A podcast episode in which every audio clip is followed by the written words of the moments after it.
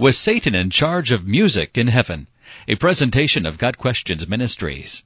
Ezekiel 28 verse 13 of the King James Version and the New King James Version seems to hint that Satan was involved with music in heaven. The New King James Version says, The workmanship of your timbrels and pipes was prepared for you on the day you were created. Although the exact meaning of this difficult Hebrew text is uncertain, there may have been such instruments in heaven, but there is no evidence outside this verse to verify it.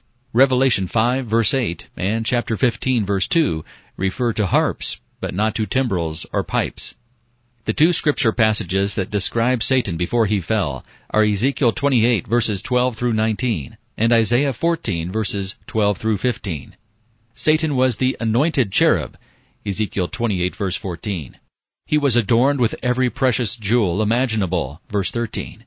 He was the model of perfection, full of wisdom and perfect in beauty. Verse 12.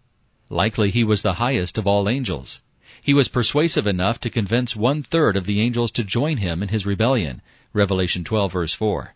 Even after his fall from heaven, not even Michael the archangel dared to stand up to him without the Lord's help. Jude verse 9. Satan fell because of pride. He did not like being second best. He wanted to be God. You said in your heart, I will ascend to heaven. I will raise my throne above the stars of God.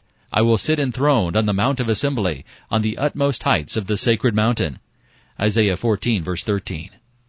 Was Satan the head musician? This cannot be answered definitively. Scripture does not say enough about what his duties were in heaven.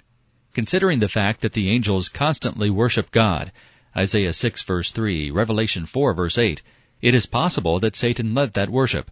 One thing is sure.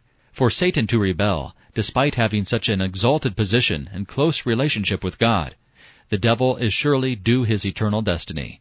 Revelation 20 verse 10. This has been a presentation of Got Questions Ministries, www.gotquestions.org.